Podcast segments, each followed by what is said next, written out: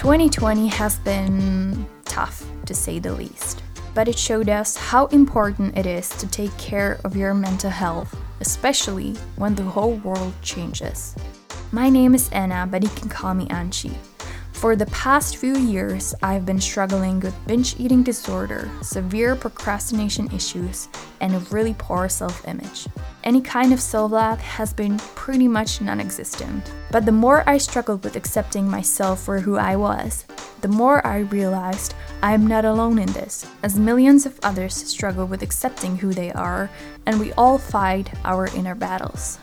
I'm not an expert on this, nor I claim to be, but I have a story and I want to share it with you, raw and honest, with all its highs and lows.